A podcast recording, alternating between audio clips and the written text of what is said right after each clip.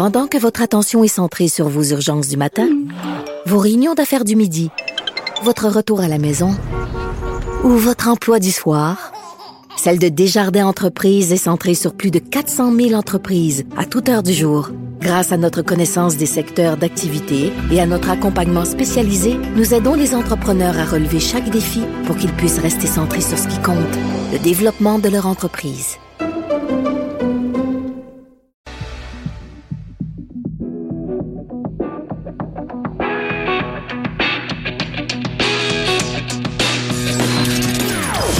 Des opinions bien à elle. Sophie Durocher. Son franc-parler ne laisse personne indifférent.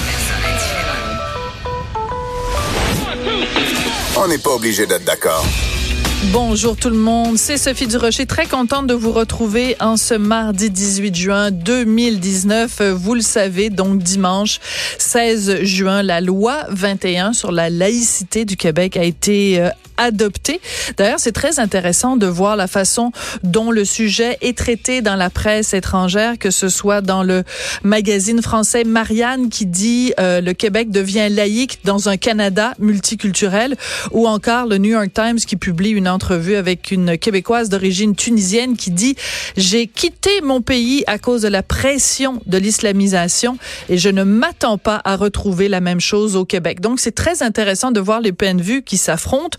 On sait déjà que cette loi 21 va être contestée, entre autres par une étudiante en sciences de l'éducation, et les différents arguments qui sont soulevés pour s'opposer à la loi 21. Ben, il y a des avocats qui trouvent que ces arguments-là ne sont pas valides, en tout cas ne sont pas pertinents. On en parle avec Maître François Côté, qui est lui-même avocat et qui lui-même pense que ces arguments-là ne sont pas valides. Bonjour Maître Côté. Bonjour Mme Durocher. Comment allez-vous?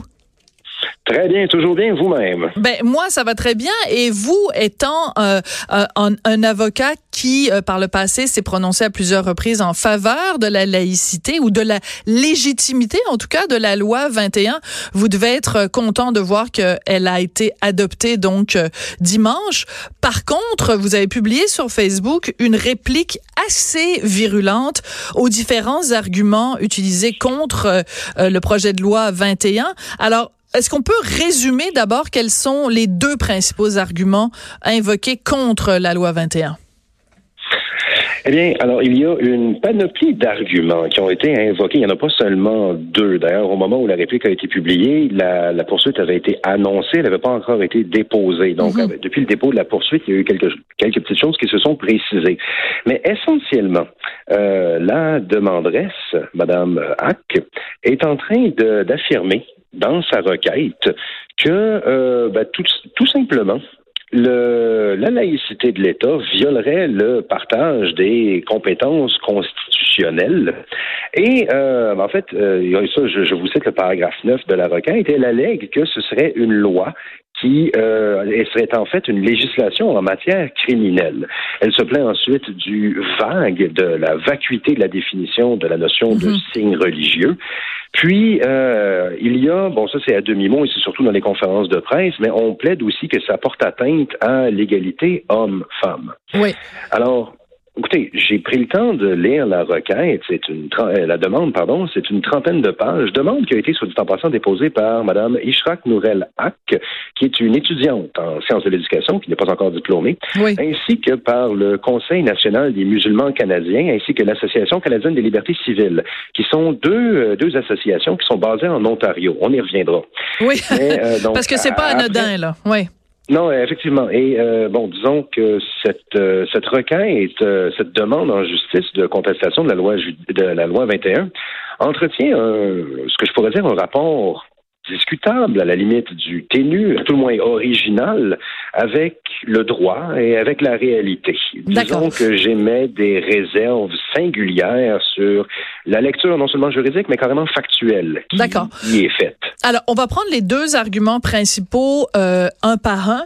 Donc, pour ce qui est de dire que Ottawa a compétence en matière de religion et que donc la loi 21 viendrait frapper de plein front cette compétence fédérale en matière de religion, quel est le contre-argument que vous opposez à ça? Bon, alors...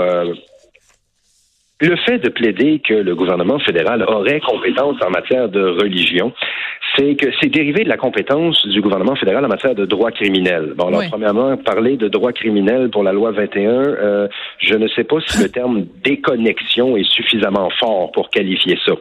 Mais parler de la compétence fédérale en droit criminel, on peut opposer à ça la réponse de ce qu'on appelle la théorie de la complémentarité. Qu'est-ce que vous voulez dire, La théorie de la complémentarité, pour la résumer rapidement, c'est le fait qu'un gouvernement ait un champ de compétences donné. Ça ne veut pas dire qu'un autre palier de gouvernement va nécessairement violer sa compétence s'il légifère dans un domaine qui y touche, tant qu'il ne censure pas son pouvoir. Par exemple, la capacité d'emprunt du gouvernement du Québec. Est-ce que le gouvernement du Canada touche cette capacité d'emprunt, qui est un champ de compétences constitutionnelles, en déterminant un taux d'intérêt à la Banque centrale? Certainement pas. Donc, le fait que l'État légifère sur une matière qui touche à la manifestation des pratiques religieuses, est-ce que ça vient toucher la compétence du gouvernement du Canada en matière de droit criminel? Je n'arrive pas à voir sur quelle planète on pourrait effectivement le plaider. Oui, je sens beaucoup d'ironie dans votre voix et dans votre propos. C'est qu'en fait, l'un n'empêche pas l'autre. On peut très bien avoir... tout se plaide. Voilà, c'est ça. Mais c'est-à-dire qu'en fait aussi, à la base, il peut y avoir des champs de compétences qui sont pas mutuellement exclusifs. L'un n'empêche pas l'autre. Voilà. Donc ça, c'est pour l'argument de la compétence fédérale. Puis comme vous le soulignez, le fait qu'on ramène ça à la compétence fédérale en matière criminelle, c'est assez singulier parce que la loi 21... Il y a aussi un deuxième argument, c'est que je veux simplement pouvoir le placer tout de suite, c'est que on parle ici du fait que l'État québécois régit sa propre structure et son propre fonctionnement. Oui. Parce qu'on s'entend pour dire qu'on parle ici des employés de l'État, on parle de ce qui relève de l'État québécois. Et le fait que le gouvernement fédéral viendrait dire à Québec comment est-ce que son propre gouvernement devrait fonctionner, si on tire cette ligne de pensée à l'extrême, on en arrive à ni plus ni moins qu'une négation de l'État du Québec, dans le sens que le gouvernement fédéral dirait à l'État du Québec comment se comporter de la même manière qu'un siège social dirait à une succursale qui embaucher et qui avoir comme gérant. Or, ce n'est pas comme ça que fonctionne le Canada.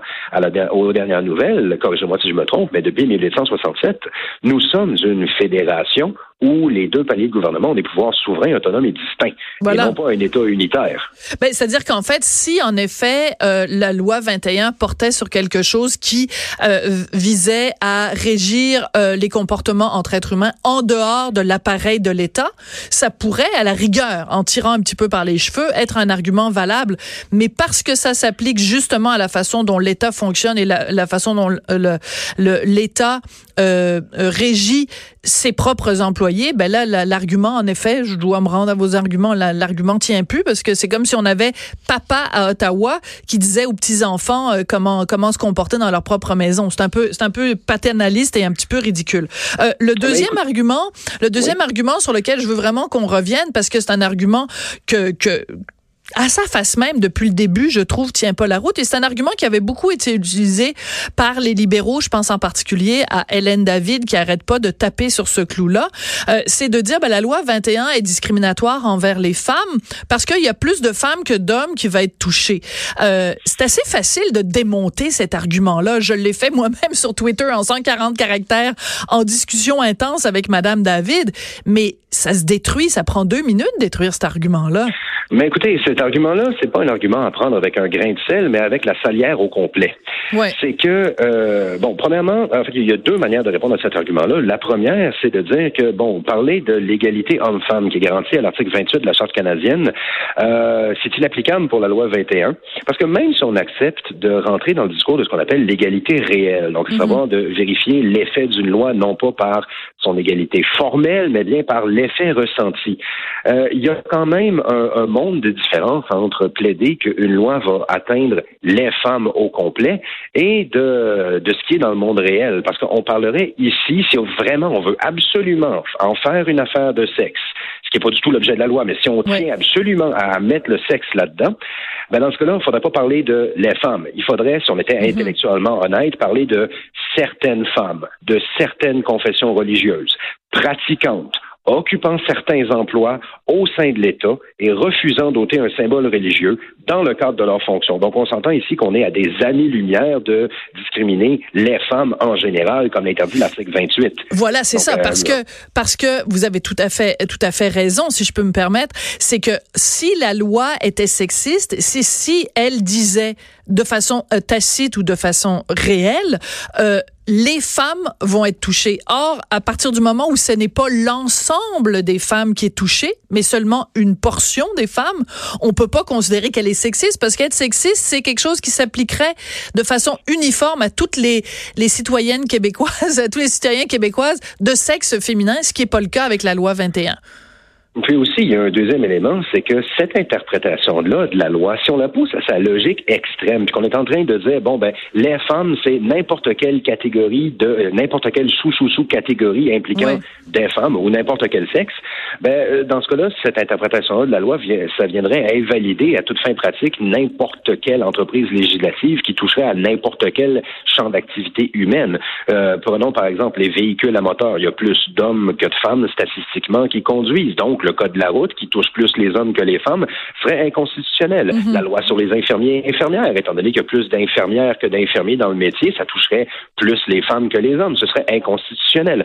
On en arrive à des résultats absurdes, parce que si on fait preuve d'un minimum de créativité, on est capable de voir qu'il y a des différences entre les hommes et les femmes dans à peu près n'importe quel champ d'activité humaine, de crier au sexisme et de crier à l'inconstitutionnalité. Or, léger détail, le droit ne permet pas les interprétations absurdes qui conduisent au non-droit. Donc, encore là, cet argument, je mets sérieusement en doute sa validité. Oui. Tout comme les arguments qui ont été plaidés dans la requête, et ça, je veux simplement les souligner rapidement maintenant, c'est que pour avoir lu la requête depuis qu'elle a été publiée hier en après-midi, la demanderesse parle carrément du fait que la loi sur la laïcité de l'État serait une modification constitutionnelle, rien de moins, parce que elle nous fait découvrir, si on peut dire, qu'il y aurait une nature fondamentalement inclusive dans la Constitution. Ah oui. Donc, je m'interroge encore sur les assises juridiques de cette déclaration.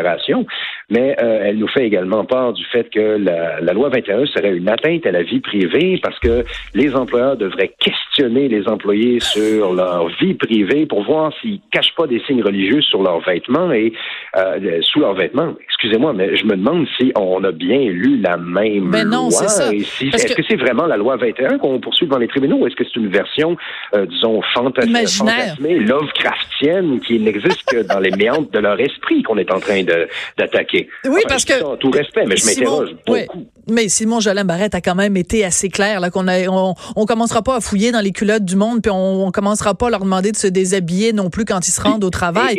Et la définition d'un symbole religieux, d'un signe religieux, elle est très claire dans la loi. C'est soit d'un point de vue subjectif, donc la personne identifie ce signe comme un signe religieux, ou alors un critère objectif. Dans l'œil d'un membre raisonnable du public, c'est un signe religieux.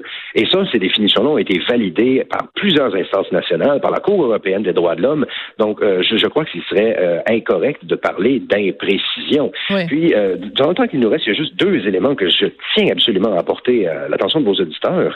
Le premier, c'est que quand on regarde la requête, la demande, excusez-moi, au paragraphe 42 à 92, donc 50 paragraphes dans une demande d'une trentaine de pages, c'est qu'on se rend compte que c'est essentiellement un réquisitoire politique. Vous prenez le temps de la lire des paragraphes 42 à 92, puis après ça, c'est diffus pour le reste, mais essentiellement, on voit qu'il y a un désaccord profond avec l'idée politique derrière la loi.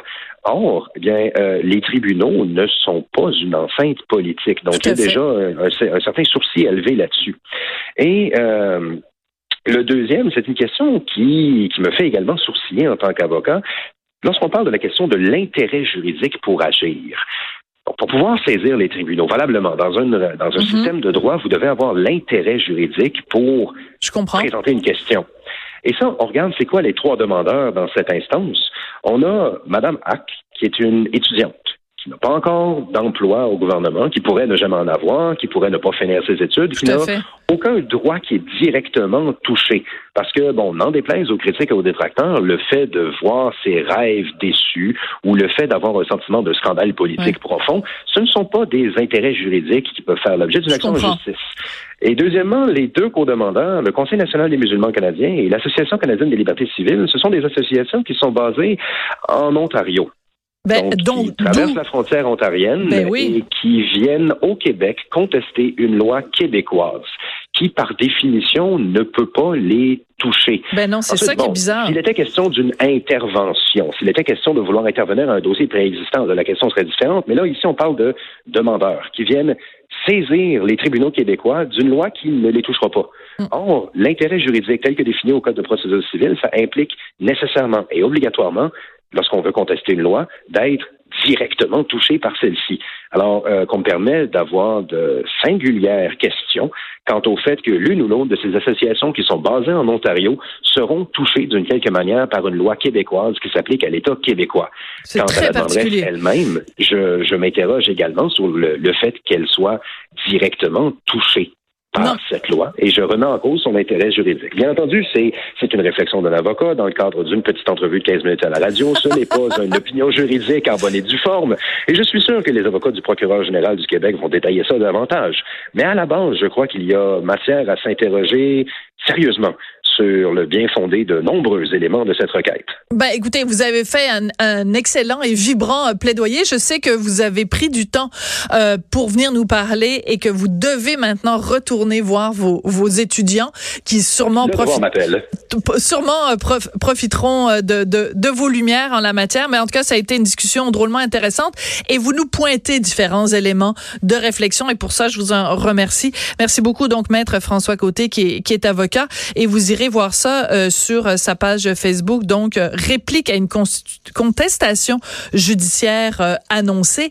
Mais vous vous rappelez peut-être la semaine dernière ou la semaine d'avant où j'étais en discussion avec Claude Villeneuve, qui est chroniqueur politique au Journal de Montréal, Journal de Québec, et on avait cette discussion-là sur est-ce que la loi 21 est discriminatoire parce qu'elle touche plus les femmes que les hommes. Puis l'exemple que je donnais à Claude, ne sachant pas que c'était ressemblait aux arguments de Maître Côté, l'argument que je lui donnais, c'est le code de la route dit qu'on n'a pas le droit de rouler à plus de 100 km/h. Ben, il y a plus de voitures rouges que n'importe quelle autre couleur sur les routes. Mettons que c'est ça.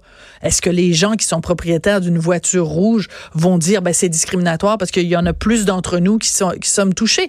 À un moment donné, ça vire à l'absurde. Ça tient pas beaucoup debout. On va prendre une petite pause et on va continuer à parler de la loi 21, mais cette fois-ci d'un angle plus politique, je dirais de politique internationale avec Loïc Tassé. Alors, ne bougez pas, on se retrouve après la pause.